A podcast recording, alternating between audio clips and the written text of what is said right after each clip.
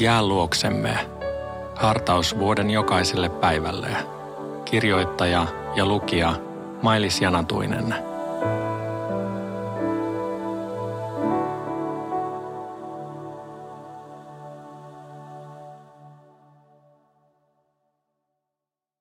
Luukas 5, 1-3.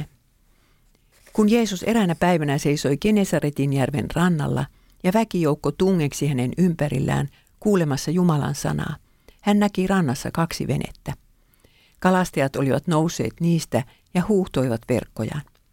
Jeesus astui toiseen veneistä ja pyysi Simonia, jonka vene se oli, soutamaan rannasta vähän ulommaksi. Sitten hän opetti kansaa veneessä istuen. Tähän asti Luukas. Simon oli kalastanut koko pitkän yön ja huuhteli nyt verkkojaan päästäkseen kotinsa nukkumaan. Mies oli väsynyt ja ehkä vähän pahalla tuulellakin epäonnistuneen yötyönsä jälkeen. Yhtään sinttiä hän ei ollut saanut, ja kalastus oli kuitenkin se ammatti, jolla hänen piti perheensä elättää. Simon kuunteli, mitä Jeesus opetti ympärillään tungeksivalle kansalle – Kerran aikaisemmin hän oli jo aikonut seurata Jeesusta, mutta omasta ammatista oli ollut liian vaikea luopua. Vertaa Johannes 1. Kuka huolehtisi lapsista, vaimosta ja anopista? Kuka maksaisi verot, jos hän lähtisi Jeesuksen seurassa maata kiertämään? Mutta tuona aamuna Jeesus tarvitsi äänen toistoa, jotta hänen puheensa kuuluisi mahdollisimman kauas.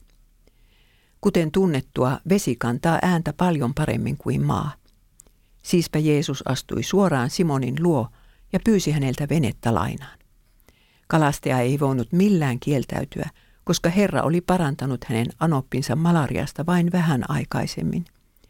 Niinpä väsyneen yli- yötyöntekijän ei auttanut muu kuin istua veneessään ja kuunnella Jeesuksen opetusta aamupäivän tunnit.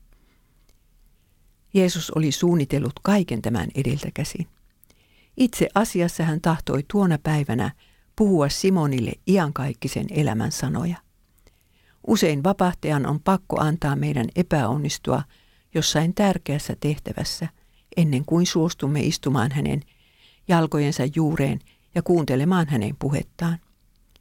Ehkä sinunkin piti epäonnistua juuri siksi, juuri siinä asiassa – jossa olisit niin mielelläsi tahtonut onnistua. Rukoilemme virren 185 sanoilla. Ääntäs Jeesus kuullakseni, jalkojesi juureen jään. Liikutan nyt sydämeni armostasi kiittämään, rakastamaan sinua sydämeni pohjasta. Aamen.